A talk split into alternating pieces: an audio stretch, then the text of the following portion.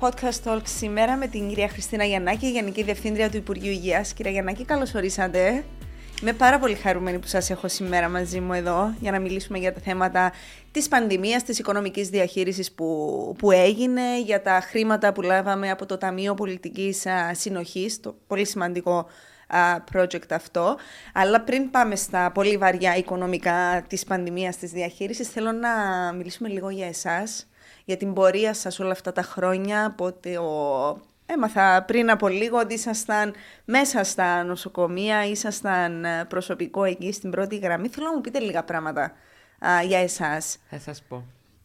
Καταρχήν, εγώ να σας ευχαριστήσω για αυτήν έτσι, την πρόσκληση εδώ στο podcast ε, το δικό σας και θα μου δώσετε έτσι μια, έτσι μια ευκαιρία μέσα από αυτήν τη συνέντευξη να ενημερωθεί ο Κύπριος πολίτης αυτό το πραγματικό κόστος αυτής της ε, πανδημίας αλλά επίσης θα είναι και μια ευκαιρία για να γνωστοποιηθούν όλες αυτές οι προσπάθειες, οι ακατάπαυστες προσπάθειες του Υπουργείου Υγείας για αυτήν ε, την μεγάλη πανδημία. Ναι.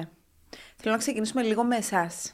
Θέλω να μου πείτε λίγο την πορεία σας. Πώς φτάσατε σήμερα να είστε τόσο χαρακτηριστική φιγούρα του Υπουργείου Υγείας; Γιατί είστε; Νομίζω όλοι σας αναγνωρίζουν, ειδικά ευχαριστώ για αυτό το ε, μετά και από δύο χρόνια πανδημία συνέχεια έξω να ενημερώνετε τον κόσμο. Σας είδαμε να εμβολιάζετε κόσμο στην πρώτη γραμμή, κυριολεκτικά, ναι, κυρία ναι, Γιαννάκη. Ναι. Σας ευχαριστώ καταρχήν ναι. για αυτό το κόμπλιμα. Εγώ θα σας πω, εγώ γεννήθηκα στη χώρα του Καμπάφη, στην Αλεξάνδρεια έκανα, είχα περάσει στη γιατρική και μετά μεταπίδησα εγώ στην οδοντιατρική. Ε, έφυγα, τέλειωσαν οι σπουδές το 82. Μετά είχα διοριστεί εγώ στο Κυπριακό Δημόσιο. Αλλά μετά εγώ έφυγα με άδεια άνευ απολαβών και αυτό φυσικά αυτή την όλη την άδεια άνευ απολαβών την οφείλω στη μεγάλη στήριξη του αείμνης του πατέρα μου. Και έφυγα και πήγα πάνω στη Δανία. Έκανα μεταπτυχιακό και ξεκίνησα την ειδικότητα του γνάθοχειρουργού. Μετά πήγα Σουηδία και μετά πήγα και έκανα εξετάσεις στην Πανεπιστημιακή ε, Κλινική του Νοσοκομείου Ευαγγελισμός, όπου εκεί έμεινα σχεδόν τρία χρόνια και απέκτησα τον τίτλο του ειδικού γνάθοπροσωποχειρουργού και έχω αποκτήσει ακόμη ένα μάστερ για τα θέματα της δημόσιας υγείας και ακόμη ένα μάστερ πάνω στα θέματα του public health. Αυτό που θα ήθελα να πω, εγώ δεν υπήρξα ουρανοκατέβατη στο Υπουργείο Υγείας. Ε, κλείνω τώρα τέλος του Δεκέμβρη 38 χρόνια Ολοκλήρη στη δημόσια υπηρεσία και 10 χρόνια ε, στη θέση της Γενικής ναι. Διευθύντριας. Είμαι ένας άνθρωπος που δούλεψα στα νοσηλευτήρια και συνεχίζω να στηρίζω πάρα πολύ τα δημόσια νοσηλευτήρια γιατί ε, θεωρώ ότι αυτά ε, έχουν προσφέρει πολλά ναι. Στον Κύπριο συνάνθρωπό μας. Και έχουν ακόμα να προσφέρουν και έχουν ακόμα πιο πολλά. Παρόλο τώρα που μπορεί η διαχείριση να είναι στον Οργανισμό Κρατικών όμως πιστεύω με κάποια σοβαρά βήματα τα οποία θα πρέπει να κάνει ο Οργανισμός Κρατικών Υπηρεσιών, τα κρατικά μας νοσηλευτήρια θα πρέπει να πάνε δέκα βήματα μπροστά. Αυτό φυσικά, εάν το θέλει η διοίκηση του Οργανισμού ναι. Κρατικών Υπηρεσιών. Εμείς όμως ως Υπουργείο, σε αυτήν τη μεγάλη πανδημία, θα αναλύσω τώρα και θα σας πω πόσο εμείς εστηρίξαμε τα κρατικά νοσηλευτήρια. Ναι. Λοιπόν, γι' αυτό θέλω να ξεκινήσουμε να πούμε καταρχάς ποια είναι η σημασία των κονδυλίων που λάβαμε από το Ταμείο Πολιτικής Συνοχής για την διαχείριση της πανδημίας, ε, κύριε Γιαννάκη, γιατί με όλα αυτά τα σχέδια που είχε εξαγγείλει και η κυβέρνηση να. για τη στήριξη των εργαζομένων, όλα αυτά θα πρέπει... Τα Ωραία. Θα πρέπει όλοι να αντιληφθούμε ότι όλα αυτά τα χρήματα δεν ήρθαν ουρανοκατέβατα. Από κάπου αντλήθηκαν και ναι. κάπως διαχειρίστηκαν και φτάσαμε σήμερα, δύο χρόνια μετά, να κάνουμε λόγο για μια πολύ καλή διαχείριση της πανδημίας του κορονοϊού. Ναι. Οπότε θέλω να ξεκινήσουμε από αυτό το σημείο. Να, να μας εξηγήσετε ποια είναι η σημασία αυτών των κονδυλίων. Εγώ θα σας πω. Καταρχήν, το Υπουργείο Υγείας επιφορτίστηκε αυτό το βάρος αυτής της διαχείρισης ε, της πανδημίας.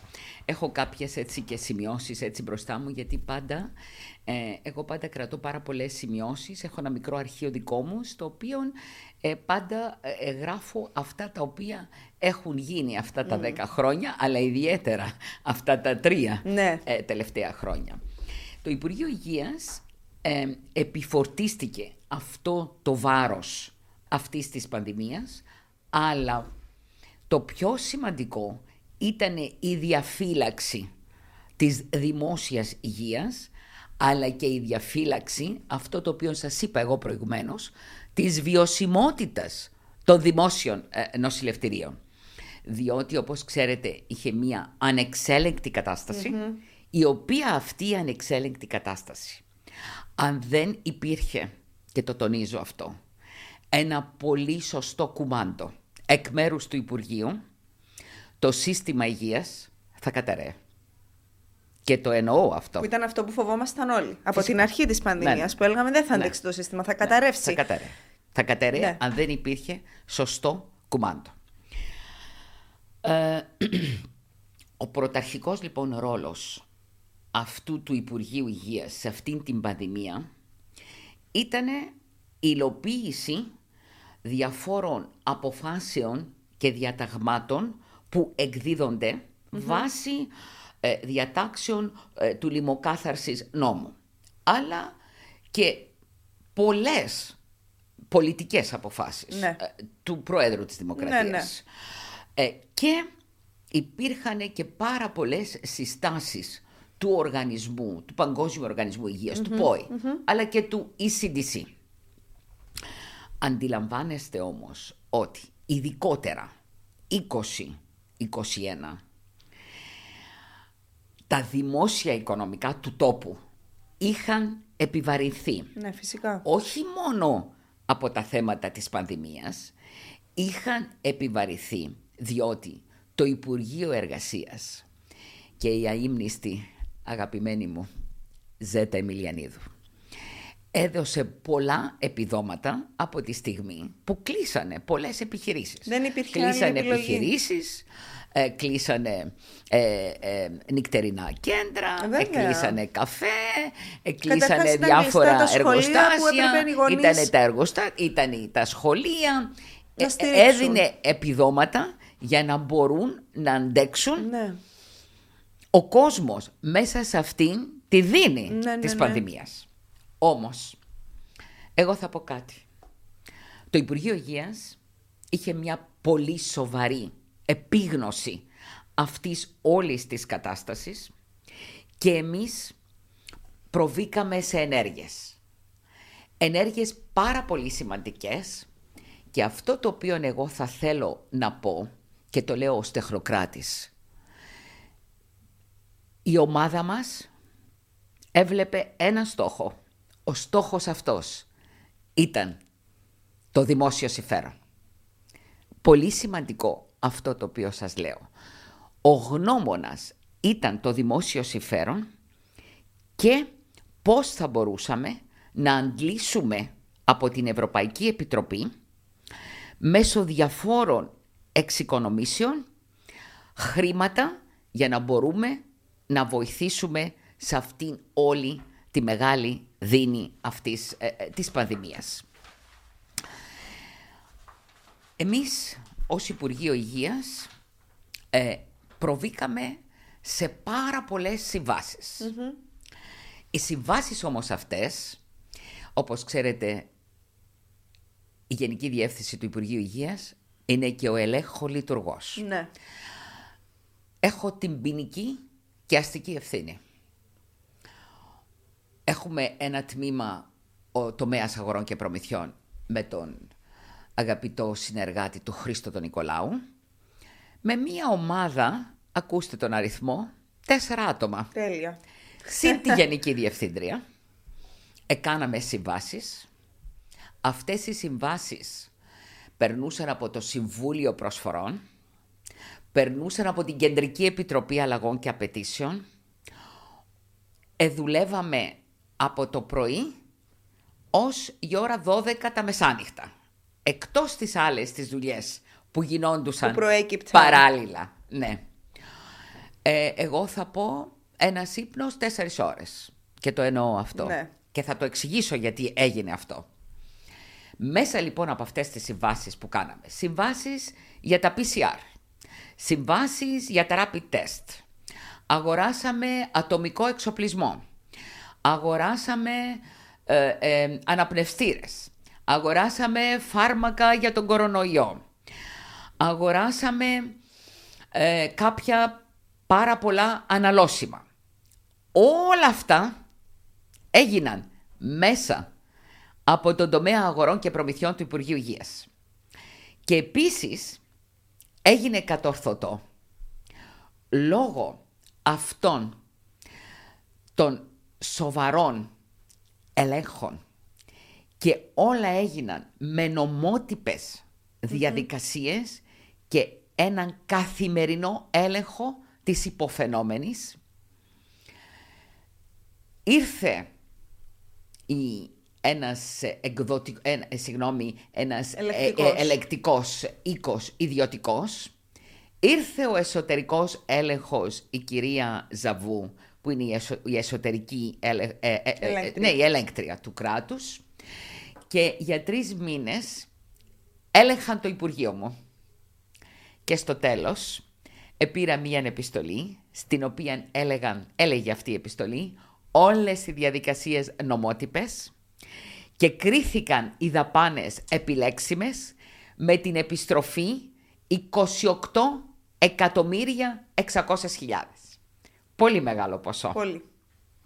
Συγχρόνως, εκτός από αυτό το ποσό, να μην ξεχνάτε ότι ε, μέσα από πολύ δυνατές διαδικασίες, μέσα από διαπραγματεύσεις με τους ε, διάφορους οικονομικούς φορείς, εγώ θα τολμήσω να πω, μέσα από πολύ μεγάλο bullying, το οποίο έχω υποστεί εγώ, καταφέραμε να εξοικονομήσουμε για το κράτος μας 10 εκατομμύρια ευρώ, εκ των οποίων τα 2 εκατομμύρια καταφέραμε η Ευρωπαϊκή Επιτροπή να μας δώσει δωρεά rapid test 2 εκατομμυρίων.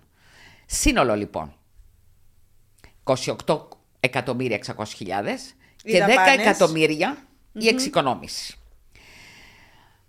Εμείς αυτά τα 10 εκατομμύρια ήταν όλα αυτά τα rapid και τα PCR. Κατηγορήθηκε το Υπουργείο Υγείας Ναι. για όλα αυτά. Όμως θα σας Ότι πω γίνονταν κάτι. άσκοπα για να... Γινόντουσαν ναι. άσκοπα. Όμως ήρθαν να κατηγορήσουν αλλά δεν έβλεπαν τον τελικό στόχο, στόχο. που ο στόχος αυτός ήταν ότι το σύστημα υγείας δεν κατέρευσε. Ναι. Ισχύει. Ανεξάρτητα αυτό ήταν μια από τις χώρες της Ευρώπης που έκανε τα περισσότερα. Όμως αυτά ευοήθησαν.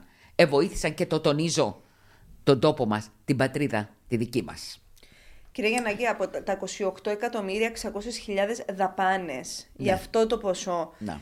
ε, καλύφθηκε κάποιο από αυτό το ποσό από χρήματα που Φυσικά. αντλήσαμε από Ναι, το ναι. Ταμείο σας πω- Πολιτικής Συνοχής; Θα σας πω εγώ ποιο είναι το, το τελικό ποσό αυτής της ε, μεγάλης ε, δαπάνης.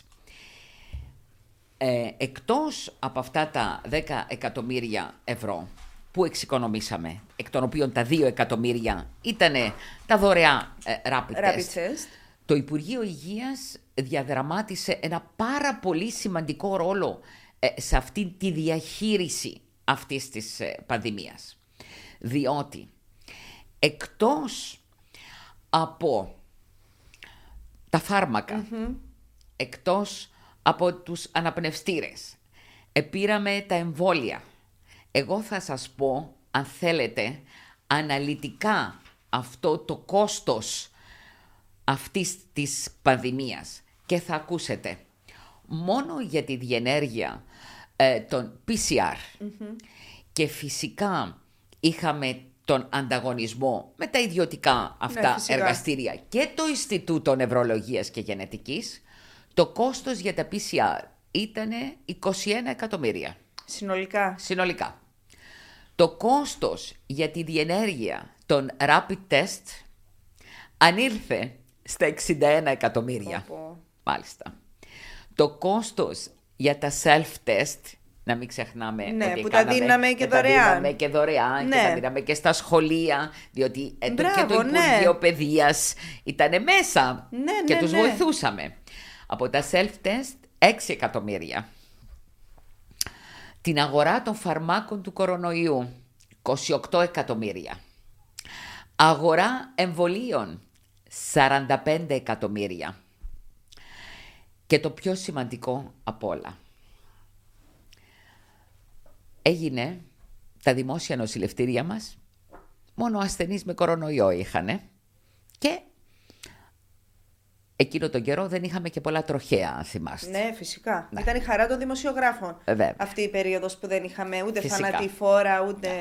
Ναι. Εμείς αναγκαστήκαμε από τη στιγμή που τα νοσηλευτήρια μας ήταν μόνο με κορονοϊό, δε, συ- η Κύπρος δεν είχε μόνο ασθενείς με κορονοϊό, Ναι, φυσικά είχε όχι. χρόνιους ασθενείς. Ναι, βέβαια. Είχαμε ασθενείς που θέλανε χειρουργία, είχαμε ασθενείς που θέλανε καρδιοχειρουργικές επεμβάσεις, καρδιολογικές επεμβάσεις, είχαμε κατάγματα ισχύων, είχαμε κατάγματα ομοπλάτης, χίλια δυο περιστατικά. Ε, ο τομέας επιδοτούμενων ασθενών με αρμοδία αρχή τη Γενική Διευθύντρια, δύο προϊστάμενους, τον Νίκο τον Γερούδη και την Αναστασία τη Χριστοδουλίδου και οκτώ υπαλλήλους. Εκάναμε αυτό όλο το κουμάντο της διαχείρισης, ακούστε τον αριθμό, 6.500 ασθενείς που παραπέμπαμε σε νοσηλευτήρια εντός και εκτός γεσί Ναι, ναι, ναι. με ένα κόστος 11 εκατομμύρια. 11 εκατομμύρια. Μάλιστα. Για 6.500 ασθενείς. Μάλιστα. Και επίσης την ίδια στιγμή, να μην ξεχνούμε κάτι πάρα πολύ σημαντικό, ότι είχαμε και ασθενείς που έπρεπε να πάνε εκτός Ναι. Κύπρου. Θα σας πω κάτι. Ξέρετε ότι το Ισραήλ είχε πάρα πολλά κρούσματα. Είχαν κλείσει τα σύνορα. Ναι. Η Γερμανία το ίδιο. Όμως, λόγω αυτών των καλών σχέσεων, λόγω αυτής της μεγάλης συνεργασίας των πολλών χρόνων, Της Ισραήλ. εκτίμησης, του σεβασμού. το Ισραήλ εδεχόταν περιστατικά. Είχαμε νεογνά που γεννήθηκαν με ανάποδη πνευμονική βαλβίδα. Είχαμε νεογνά τα οποία θέλανε επίγουσα καρδιοχειρουργική επέμβαση. Μεσάνυχτα, πρωί. Είχαμε ασθενείς που θέλανε μεταμόσχευση μυελού των οστών. Είχαμε ασθενείς που θέλανε μεταμόσχευση ύπατος. Ασθενείς που θέλανε μεταμόσχευση καρδίας. Έναν ασθενή είχαμε. Μεταμόσχευση πνευμόνων. Είχαμε παιδάκια, μωρά, ενός έτους, δύο έτων, με όγκο στον εγκέφαλο. Και τα πήραν οι Γερμανοί στο Σαριτέ. Αυτά όλα έγιναν μέσα από το Υπουργείο Υγείας. Ναι, φυσικά. Το 20 ήταν 1014 ασθενείς Που ταξίδεψαν στο εξωτερικό. που ταξίδεψαν στο εξωτερικό. Και συγχρόνως εσηκώσαμε 100 φορές, ακριβώς 100 φορές αεράμπουλες, διότι δεν είχαμε και πτήσεις. Ε, ναι. Κι όμως έγινε. Ε, συνεχίσαμε, ε, βοηθήσαμε πάρα πολύ κόσμο και εκεί αλλάζει η φρουρά του Υπουργείου και μπαίνει ο Μιχάλης ο Χατζιπαντέλας, ο οποίος εγώ οφείλω να ομολογήσω ότι αισθάθηκε πολύ αρρωγός και πολύ, ε, με πολύ υποστήριξη προς τη Γενική Διευθύντρια. Διότι είχαμε πια το τέταρτο κύμα εκεί της Ή- πανδημίας. Ήταν όμως και από τη δική σας την πλευρά η στήριξη προς τον Υπουργό. Φυσικά, φυσικά. Δεν γινότανε... ε, ε, ε, ο άνθρωπος ήρθε, έπρεπε να το στηρίξω τόσο πολύ. Ναι, κυρία Εγώ Γιαννάκη, και η όμως ομάδα ξέρετε μου. πολύ καλά ότι δεν συμβαίνει πάντα αυτό το πράγμα. Εντάξει, εγώ Είναι... θα σας πω. Ε, το Θα σας ξέρουμε όλοι ότι δεν, δεν συμβαίνουν πάντα όπως πρέπει να γίνονται οι διαδικασίες ή τα, τα πράγματα. Εγώ όμως ξέρετε κάτι. Εγώ είμαι ένας άνθρωπος τεχνοκράτης. Σέβομαι τους πολιτικούς προϊστάμενους, όπως απαιτώ και από τους ίδιους το σεβασμό προς εμένα. Και τον ευοήθησα και τον βοηθώ γιατί εγώ το θεωρώ αυτό είναι το σωστό που πρέπει να κάνω για το Υπουργείο. Για το Υπουργείο, για, τους το πολίτες, Υπουργείο, για τους ασθενείς. Για τους πολίτες, για την κυβέρνηση. Αυτό είναι το σωστό. Μένα δεν με απασχολεί τι λέει ο καθένας. Όχι καθόλου. Εγώ έχω πάντα ένα στόχο. Το τέλος του τούνελ. Και το τέλος του τούνελ είναι η βοήθεια προς τον συνάνθρωπο. Και δεν το λέω αυτό αγαπητή μου κυρία Κουρουφέξη για να εισπράξω κανένα κοπλιμά. Όχι. Εγώ έχω καταθέσει την ψυχή μου και θα την καταθέτω όσο ζω. Το είπα. Πονώ τον κόσμο. Και ο κόσμος, ναι, εγώ το λέω, περνάει δύσκολα. Πολύ δύσκολα. Ναι. Πολύ δύσκολα. Και προσπαθεί από κάπου να αγκιστρωθεί. Εγώ στεναχωριέμαι ε, που έρχεται ο κόσμος και ζητά αυτή τη βοήθεια για τα θέματα υγείας. Ναι. Εγώ όμως ό,τι μπορώ κάνω για Και να βοηθήσω τον κόσμο. Είναι σε αυτό το σημείο, κύριε Γιαννάκη, που πρέπει να πούμε ότι το Γενικό Σύστημα Υγείας μας σε κάποια στιγμή πρέπει να φτάσει σε ένα σημείο που ο Ναι. κόσμος δεν θα αναζητά βοήθεια. Θα την έχει. Μπράβο, αυτό. Την ώρα που την χρειάζεται. Εγώ πιστεύω ότι εάν ο Οργανισμός Ασφάλισης Υγείας δει όλα αυτά τα προβλήματα και έτσι προσπαθήσει να τα λύσει, γιατί τίποτα δεν είναι τέλειο. Ναι. Τίποτα δεν είναι τέλειο. Και προσπαθήσει να τα λύσει. Ο Κύπριος ασθενής θα δει καλύτερες μέρες. Ναι. Σας το λέω. Το ευχόμαστε. Ναι. Το Σας ευχόμαστε. το λέω εγώ και το εύχομαι. Εγώ έχω ζήσει, ε, ήμουνα και στη Γερμανία που έκλεισα αυτές τις συμφωνίες. Είδα και στην Ελλάδα που είχα και, και εδώ είχα μεγάλη συνεργασία Ναι. πάλι με την Ελλάδα με μεγάλα ιδιωτικά κέντρα που παίρνουν ασθενείς και ιδιαίτερα οι ασθενείς που πάνε στη Γερμανία δεν πάνε private οι ασθενείς. Όχι, πάνε με το εθνικό σύστημα υγείας της χώρας. Ναι, φυσικά. Και ήρθαν οι Γερμανοί και κλείσαν τα σύνορα. Αλλά σε μένα τα σύνορα ήταν ανοιχτά. Καταλάβατε. Αυτό ήταν έτσι μια πολύ μεγάλη ικανοποίηση Ε, που φυσικά, πήρα εγώ. φυσικά. Γιατί ε, βοήθησα τους ανθρώπους, καταλάβατε, αυτοί οι άνθρωποι που θέλανε τη μεταμόσχευση ε, μυελουτονοστών, τη μεταμόσχευση Μα αποδώσαν ύπατος. και καρπούς τα, τα- τα παιδάκια έργα αυτά τα σας. οποία είχαν όγκο θα πέθαιναν αν δεν πήγαιναν στη Γερμανία να σωθούν.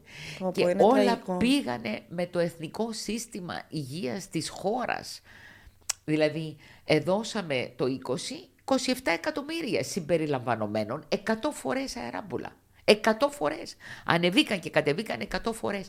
Και, ε, ε, και αυτό το να γίνει και να έρθει μια αεράμπουλα είναι μια πολύ μεγάλη διαδικασία. Ναι, φυσικά. Αλλά έχω στημένες διαδικασίες. Έχουμε στην Κύπρο δική μας αερambulance. Όχι, δεν έχουμε. Γιατί δεν Φέρνουμε, έχουμε. θα σας πω. Διότι κανένας δεν εδέχτηκε να μου βάλει προσφορά, διότι ε, αυτό το κομμάτι των αεράμπουλας είναι κάτι έτσι ε, πολύ και δύσκολο. Δηλαδή, εγώ θέλω μία αεράμπουλας για ένα νεογνώ, θα πρέπει αυτή τη στιγμή να έχω incubator, Ναι, ναι. που είναι για νεογνά. Θα πρέπει να έχω παιδό νεογνολόγο. Θα πρέπει να έχω αναισθησιολόγο. Θα πρέπει να έχω νοσηλευτή. Ε, εάν θέλω να πάρω κάποιον για μεταμόσχευση, μπορεί να, είναι, δια- μπορεί να θέλω εκεί άλλες ειδικότητες. Εξειδικευμένο προσωπικό. Μπορεί, εγώ ε, ε, ε, σήκωσα και αρρώστους διασωληνωμένους. Διασωληνωμένους που τους επήρα στο εξωτερικό. Ε, Το κάθε περιστατικό Έχει την θέλει ιδιαιτερότητά την του. ιδιαιτερότητά του, αλλά και η μεγάλη ευθύνη, αγαπητή μου κυρία Κουρουφέξη, η υπογραφή για Ναι. να έρθει και να φύγει και την υπογραφή που βάζω για, αυ- για αυτούς Ναι. τους ασθενείς. Ναι, ναι, διότι ναι, ναι. εμείς ως Υπουργείο Υγείας έχουμε ευθύνη Ναι, για φυσικά. αυτά. Ε, δηλαδή, Από ο πού άρρωστος... έρχεται η αερambulance. Ε, εμείς έχουμε συνεργασίες με την Ελλάδα, Με την Ελλάδα, με που την είναι και Ελλάδα κοντά. με το Ισραήλ. Το Τέλα Σομέρ έχει τις δικές του. Η Ελλάδα είναι με τρεις. Αυτή εμείς καλούμε, γρα- όλα είναι γραπτό στο Υπουργείο. Δεν έχω τίποτα προφορικά. Διαφάνεια. Ω, ναι, διαφάνεια πλήρη. Ε, έρχονται, τους γράφουμε, μας στέλνουν την προσφορά, λέμε την τάδε ώρα κλείνει η προσφορά και μπαίνει στο email. Κανείς δεν μπορεί να ανοίξει. Φαντάζομαι γίνονται όλα πάρα πολύ γρήγορα αυτά. Γιατί Ναι. όταν υπάρχει Έχω- ανάγκη ναι, για αερambulance διαδικασίες, σημαίνει ότι ναι, είναι. Αλλά και πάλι αυτό το γρήγορα, εγώ το κάνω με σωστή διαδικασία. Ναι, αυτό φυσικά, φυσικά. είναι το σωστό. Ναι. Επίσης, αυτό το σημαντικό που ήθελα να πω, όλες αυτές οι συμβάσεις που κάναμε για τα μοριακά τεστ, για τα rapid test, για τις μάσκες, ο Γενικός Ελεγκτής της Δημοκρατίας ε, έχει ένα επιτελείο για τον έλεγχο των συμβάσεων. Ήρθε και έλεγξε όλες τις συμβάσεις που είχα κάνει. Και τρεις φορές πήγα στην Επιτροπή Ελέγχου της Βουλής. Εξήγησα και είχα και τον κατάλογο όλων των οικονομικών φορέων και ποια λεφτά πήρε ο καθενας σε πλήρη διαφάνεια. Και επίσης ε, δεν είχαμε παρατηρήσεις εκτός από κάποια μικρά τεχνικά θέματα. Όλα ήταν σε μια πλήρη διαφάνεια, σωστές διαδικασίες. Γι' αυτό λέω εγώ, εδουλεύαμε νυχθημερών για να φτάσουμε. Θα πω και για το κομμάτι της επιδημιολογικής επιτήρησης, θα το πω σε λίγο. Να κλείσω αυτό το Ναι. κομμάτι. Όμως και εγώ αισθάνθηκα ότι με έλεγξαν και ήμουνα σωστή. Δεν είμαι τέλεια, όχι. Αλλά εγώ εξοικονόμησα το δημόσιο χρήμα. Ναι. Και αυτό έγινε γιατί ήμασταν μια ομάδα έξι ατόμων. Έξι ατόμων ακριβώς που εδουλεύαμε μόνο για τα θέματα των προσφορών. Δεν υπήρχε στιγμή να μην κάνω εγώ τους δικούς μου προσωπικούς ελέγχους πριν να υπογράψω. Ναι. Ε, θέλω λίγο να μείνουμε στα, στα πόσα κεφάλαια αντλήθηκαν από Ναι. το Ταμείο Πολιτικής Συνοχής συνολικά. Θα σας πω. Πόσα πριν χρήματα όμως, λάβαμε; Πριν, ε, πριν να μπούμε σε αυτό το κεφάλαιο, εγώ θα πω είχαμε και τον τομέα της επιδημιολογικής επιτήρησης. Εκεί ήταν στον τομέα αυτό της επιδημιολογικής επιτήρησης ήταν η αγαπητή συνάδελφος η Όλγα, η Καλακούτα. Ήταν ο Βαλεντίνος, ήταν η Φανή, ήταν η Ιωάννα η Γρηγορίου, καλοί συνεργάτες.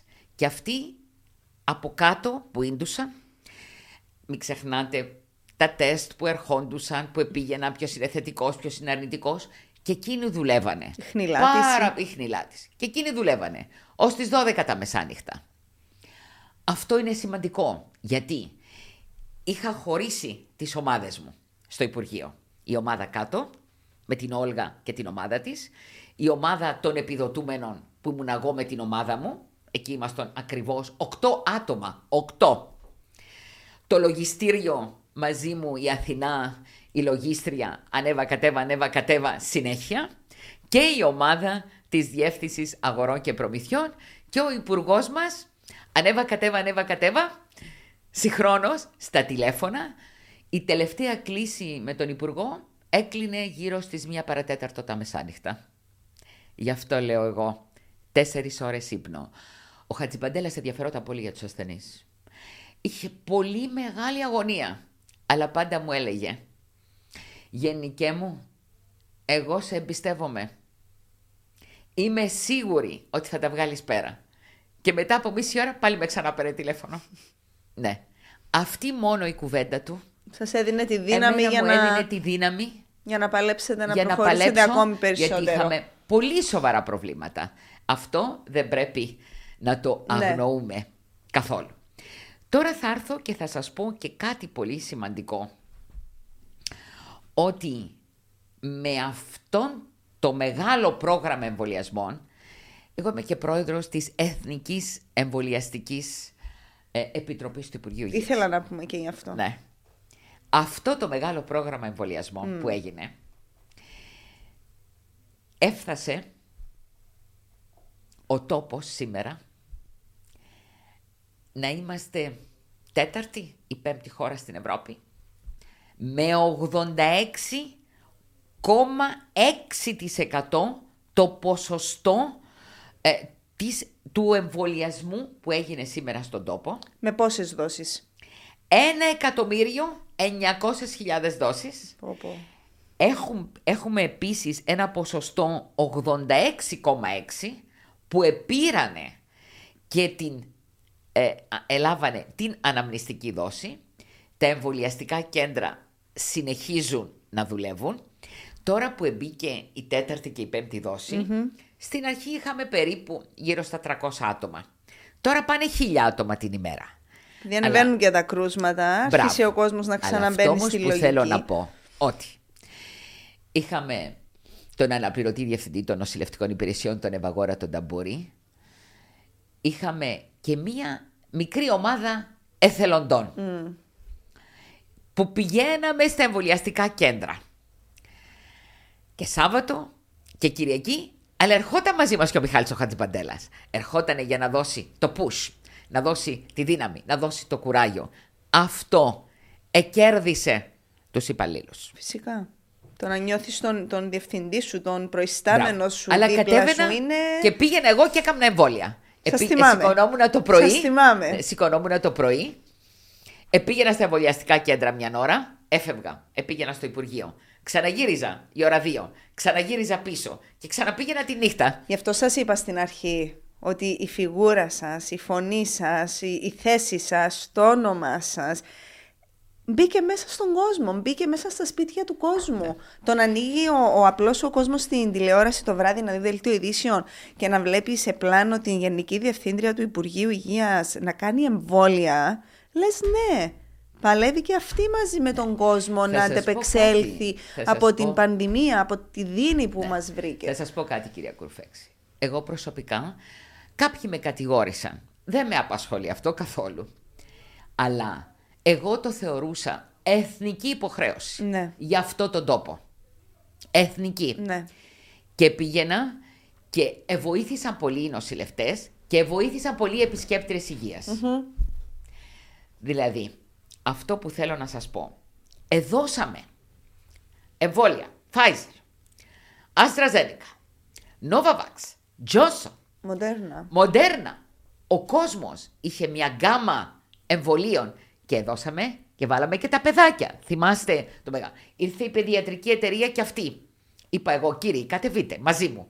Ανήκαμε τα, ε, τα εμβολιαστικά, δουλεύαμε και Σάββατο και Κυριακή. Ναι. Γι' αυτό σας λέω εγώ ότι τέσσερις ώρες ύπνο. Ναι. Κοιτάξτε κάτι. Ήταν πάρα πολύ δύσκολο να μπορέσεις να συντονίζεις όλα αυτά Ε, Βέβαια. και πάνω απ' όλα τα γερά νεύρα για να μπορέσεις να κρατηθείς στις δυσκολίες γιατί δεν ξέραμε τι θα ξημερώσει Ναι. την επόμενη μέρα. Αλλά θα σας πω κάτι. Εγώ πάντα ήμουν ένας, είμαι ένας άνθρωπος ο οποίος λέω ό,τι και να γίνει θα τα καταφέρουμε. Ναι. Το λέω εγώ αυτό. Και ξέρετε κάτι. Μπορεί να ο ένας να πει το ένα, το άλλο. Εγώ κοιτάω το τέλος. Το τέλος του τούνελ. Και το τέλος του τούνελ είναι δύο πράγματα. Το δημόσιο συμφέρον και η διαφάνεια. Δύο πολύ σημαντικά πράγματα για έναν ελέγχον λειτουργό. Και θα σας πω, από το Μάρτιο του 20 ως τον Νιόβριο του 22, το κόστος αυτό 220 εκατομμύρια. 220 εκατομμύρια. Μάλιστα. Σας ανέλησα τα κονδύλια. Ναι. Πώς αντλήσαμε από το Ταμείο Πολιτικής Συνοχής, σαν Αυτό Κύπρος; είναι, α, τώρα αυτή η ερώτηση που λέτε, είναι, θα μπει για το σχέδιο ανάκαμψης και Ναι. θετικότητας. Τώρα σε αυτά από τα 220 εκατομμύρια ήταν το κόστος πι- της Ναι, ναι, πανδημίας. ναι, ναι. Εμείς σε πήραμε τα 28, Τα 28. 6 και τα 10 εκατομμύρια που έκανα εξοικονόμηση. Μπαίνουμε όμως σε ένα κεφάλαιο που λέμε και σας ανέλησα πόσα κόστησαν τα εμβόλια, Ναι, πόσα ναι, κόστησαν ναι. τα... Το μεγαλύτερο, το μεγαλύτερο ήταν τα PCR και τα Και rapid, τα test. rapid. Ναι, ήταν το μεγαλύτερο. Ε, μετά ήταν τα, τα φάρμακα. Τα φάρμακα ήταν πάρα πολύ σημαντικά. Ε, φυσικά. ναι, διότι εμείς τα δίναμε στα νοσηλευτήρια για να πνευστήρες. Εδώ θέλω να πω ότι ε, μία νύχτα ήταν κάποιος ε, αρχιμαντρίτης, ήταν κάποιος διάκος, αρρώστησε, ο μακαριστός ο, ο αρχιεπίσκοπος. Έτσι μου είχε μια ιδιαίτερη έτσι, εκτίμηση και αγάπη. Και με πήρε στο τηλέφωνο νύχτα και μου λέει αγαπημένη μου, ξέρεις λέει έχουμε αυτό το διάκο και θέλω λαλή μου κι εγώ να συνεισφέρω και να, για έναν αναπνευστήρα. Και του είπα εντάξει μακαριότατε. Και τηλεφώνησα στο Ισραήλ. Κοιτάξτε, ήταν η ώρα 8 τη νύχτα. Σε δύο μέρες ήρθε η αεράμπουλάς τους και έφερε δύο αναπνευστήρες. Τον ένα αναπνευστήρα τον πλήρωσε ο Αρχιεπίσκοπος, η Αρχιεπίσκοπη. Και τον άλλο το ΟΚΙΠΗ. Αυτό είναι το ένα. Μέσα στη δίνη του κορονοϊού Ήταν μια νύχτα, 10 παρά 20, ήμουνα στο γραφείο, εχτυπούσαν τα τηλέφωνα και θέλανε κατεπηγόντως δύο έγμο. Τα έγμο είναι η εξωσωματική κυκλοφορία για έναν άρρωστο 43 ετών και για έναν άλλον 40 ετών. Όπου. Εχτύψα στο Ισραήλ, το τηλέφωνο ήταν 10 παρατέταρτο. Μου απαντούν, θα σε πάρουμε σε 10 λεπτά. Σε 10 λεπτά με παίρνουν και τους είπα είναι κατεπηγόντος, σας παρακαλώ, σας θέρμο παρακαλώ, θέλω δύο έγμο. Την επόμενη μέρα αγαπητή μου κυρία Κρουφέξη, στις 6 ώρα επροσιωνόταν η αεράμπουλας, ήμουνα εκεί στο αεροδρόμιο για να φέρουμε τα δύο έγμο τα οποία εστίσανε. Εσώθηκε ο ένας ασθενής, ο άλλος απεβίωσε.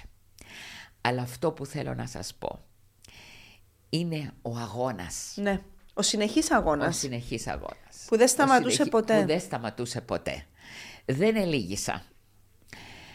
Μέσα από όλες αυτές τις δυσκολιες που επέρασε το Υπουργείο Υγείας. Οι ιδιαίτερες μου ηρωίδες, οι ηρωίδες εκαθόντουσαν ως δύο ώρα πέντε μαζί μου.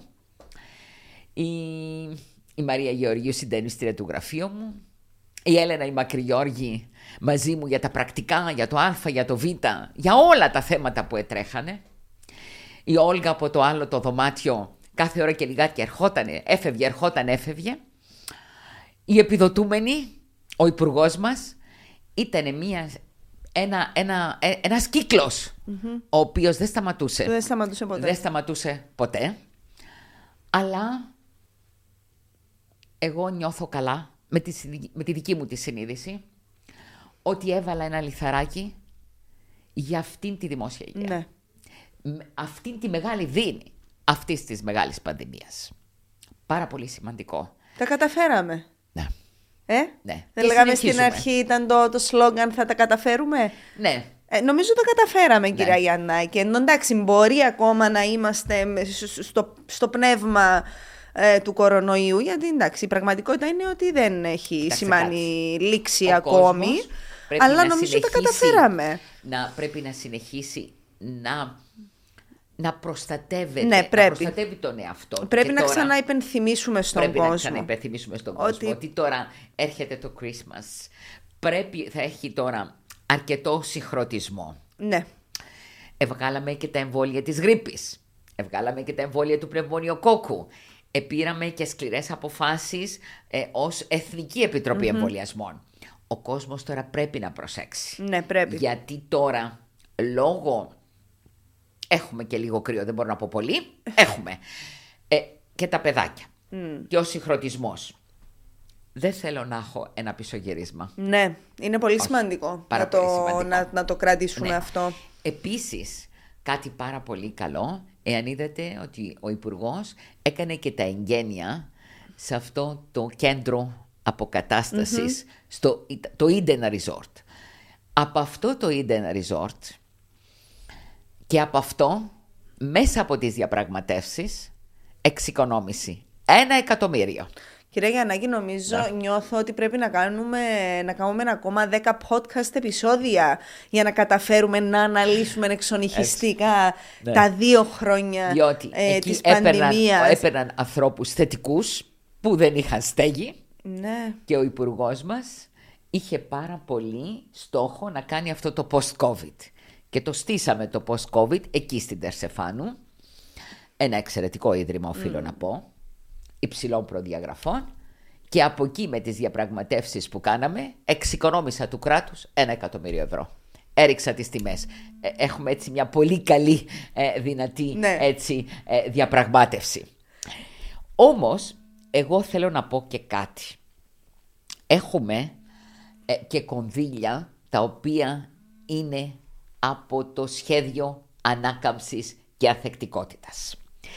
Αυτά τα κονδύλια από το σχέδιο ανάκαμψης και ανθεκτικότητας είναι 72 εκατομμύρια ευρώ. Αυτά τα έργα ε, περιλαμβάνουν ε, ε, αρκετά έργα τα οποία ε, έχει το Υπουργείο και Τρέχουν ή Τρέχουν. είναι προγραμματισμένα Τα έχουμε να τρέξουν. Και τρέχουν. Έχουμε τη δημιουργία Εθνικού Κέντρου Κλινικής Τεκμηρίωσης. Εδώ έτσι για να σας κάνω μια ανάλυση. Είναι ετοιμασία πρωτοκόλων και κατευθυντηρίων γραμμών για εφαρμογή και βελτίωση της αποδοτικοτητας ε, των παρόχων υπηρεσιών υγείας, αλλά και μια ταυτόχρονη διαφύλαξη και αειοφορία του συστήματος υγείας. Και ξέχασα να σας πω κάτι, να μην ξεχνούμε μέσα από αυτόν τον εμβολιασμό που στεκόταν ο κόσμος στις ουρές. Επήρανε εμβόλια όλος ο κόσμος, δηλαδή όχι μόνο οι Κύπροι πολίτες, αλλά και οι μετανάστες. Οι μετανάστες είχαν και αυτοί το δικαίωμα, είχαν ισότητα στην πρόσβαση της δημόσιας υγείας και στα εμβόλια και στα νοσοκομεία. Και στην Διότι περιθάλψη. είχαμε και πολύ κόσμο Φυσικά. που στέλναμε στα νοσοκομεία πολίτες τρίτων Φυσικά, χωρών. φυσικά. Και η Ευρωπαϊκή Επιτροπή, ξέρετε, έκανε ένα πλαίσιο που αγοράσει τα εμβόλια. Οι άλλες χώρες που δεν ήσαν μέλη της Ευρωπαϊκής Ένωσης επληρώσαν τα εμβόλια αυτά πιο ακριβά από ό,τι τα πλήρωσε η Ευρώπη που εδιοχετεύτηκαν. Ναι. Εμείς δώσαμε 45,8. Εκτός από αυτό τώρα, για να επανέλθω στο σχέδιο ανάκαμψης και ανθεκτικότητας, έχουμε τα δύο σχέδια ε, χορηγιών ε, για τη διαπίστευση και την αναβάθμιση του ιατροτεχνολογικού εξοπλισμού στα νοσοκομεια την ανάπτυξη λύσεων ηλεκτρονικής υγείας, έχουμε την ανάπτυξη ηλεκτρονικής επιτήρησης της νοσοκομιακής κατανάλωσης των αντιβιωτικών, έχουμε την αποζημίωση στο πλαίσιο του ΓΕΣΥ με τα ποιοτικά κριτήρια που έχετε ακούσει, την ανάπτυξη του πληροφοριακού συστήματος της δημόσιας υγείας που είναι στις ιατρικές υπηρεσίες και τη δημιουργία υποδομών, εξοπλισμών που είναι για τα νοσηλευτήρια ε, του ΟΚΙΠΗ. Και επίσης έχουμε και ένα συγχρηματοδοτούμενο πρόγραμμα το Θάλια, 10 εκατομμύρια 850 χιλιάδες, που σε αυτό είναι τα τρία μεγάλα σημαντικά έργα. Είναι το έργο της πληροφορικής για τον Οργανισμό Ασφάλισης Υγείας, είναι το έργο για την ψηφιοποίηση των φακελων των ασθενών, πάλι θα πρέπει να το υλοποιήσει ο ΚΙΠΗ και ένα έργο για την ανάπτυξη του πληροφοριακού συστήματος τα πληθυσμιακά προγράμματα, τα οποία είναι στο Υπουργείο Υγείας, ξέρετε τα μαστογραφικά, Ναι, ναι. ε, που έχουμε στη Λευκοσία, στη Λάρνακα, στη Λεμεσό, στην Πάφο.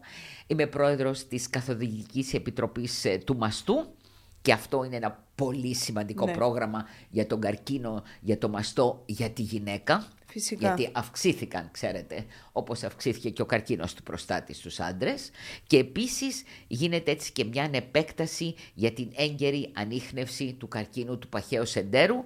Και εδώ έχουμε πάλι μια αύξηση του καρκίνου του παχαίου εντέρου και έχουμε και ένα ανιχνευτικό ε, ε, προγραμμα που είναι για τη διάγνωση της διαταραχής του αυτιστικού ε, ε, φάσματος και γίνεται αυτό το πρόγραμμα από τους παιδιάτρους με μια έτσι έγκαιρη ανείχνευση διαταραχών στο φάσμα του αυτισμού και παραπομπή για αξιολόγηση σε ειδικούς. Σε ειδικούς. Και έχουμε και τα ανιχνευτικά προγράμματα έτσι ε, των, τα νεογνών.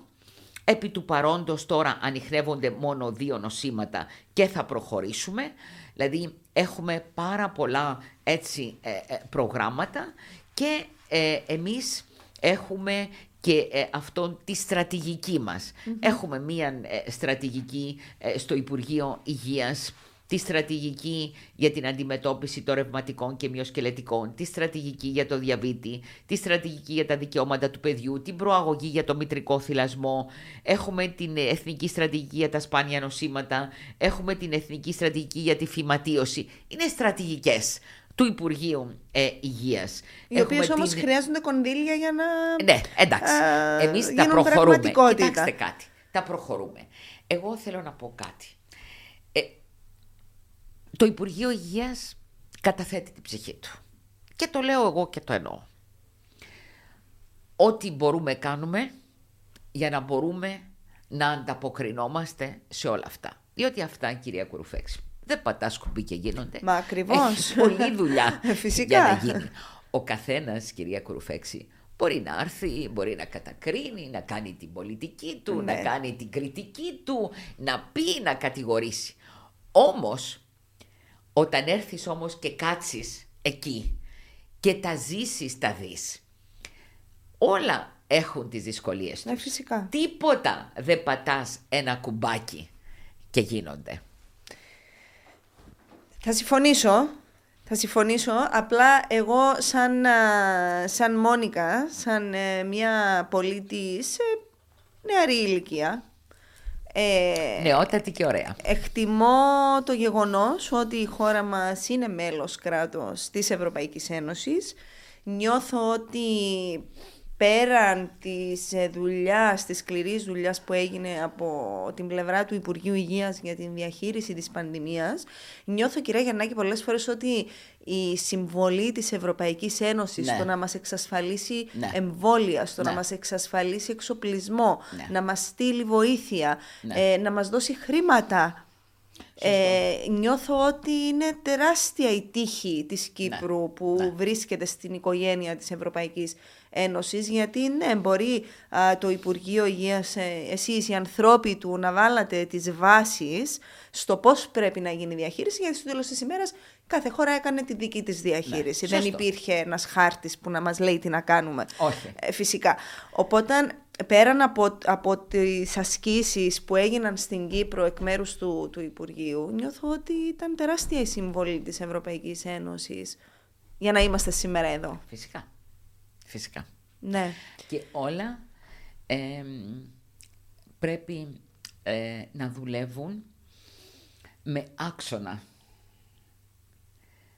το δημόσιο συμφέρον, τη διαφάνεια και την ανθρωπιά. Ναι, Την ανθρωπιά. ναι, Πολύ φυσικά. ε, σημαντικό αυτό Φυσικά. το να είσαι ανθρώπινος και ότι θα πρέπει να μπαίνεις και μέσα στο καλούπι τι σκέφτεται; Μέσα στα παπούτσια του άλλου. του άλλου, κύριε Γιαννάκη. Να το πούμε έτσι εντελώς στη, στη γλώσσα τη δική μας. Ναι, ναι. Ναι. Δύσκολα, πολύ δύσκολα, πολύ δύσκολα. Διότι εγώ λέω ότι ήταν αρκετά δύσκολα. Εντάξει, η πορεία 10 χρόνια στο Υπουργείο. Ήτανε και δύο χρόνια, ήταν και ο Κωνσταντίνος ο Ιωάννου. Ήτανε στην πρώτη κρίση της πανδημίας. Ναι. Μετά έφυγε. Ε, ο καθένας έβαλε το λιθαράκι ναι, του ναι, ναι. ε, εδούλεψε, προσπάθησε για αυτήν τη δημόσια υγεία ναι. και για αυτόν τον τόπο. Τον τόπο. Και ο καθένας, αγαπητή μου κυρία Κουρουφέξη, θα κριθεί Μ. από τις πράξεις του, από τα έργα του, από τη συμπεριφορά του και την κατάθεση της ψυχής του. Ναι. Κυρία Γιαννάκη, σας ευχαριστώ πάρα πολύ για τη σημερινή συζήτηση που είχαμε. Είναι, ήταν μεγάλη μου χαρά να σας έχω σήμερα. εγώ σας ευχαριστώ. Γιατί ξέρω καταρχάς πόσο βάρη φορτωμένο είναι το πρόγραμμα σας και κάνετε τούτη την εξαίρεση για να έρθετε σήμερα να να κάτσουμε απέναντι απέναντι να συζητήσουμε για τη διαχείριση της πανδημίας. Ξέρω πάρα πολύ καλά ποιος ήταν ο ρόλος σας ε, μέσα στη διαχείριση ως δημοσιογράφος. Σας έζησα από την πρώτη μέρα της πανδημίας. Ξέρω πολύ καλά ε, το έργο σας που θα αφήσετε πίσω. Ε, πραγματικά σας ευχαριστώ για εκείνο που είπα πριν ότι νιώθω ότι χρειαζόμαστε 10 επεισόδια για να αναλύσουμε τούτον ούλον το πράγμα που έγινε. Εννοούσα το.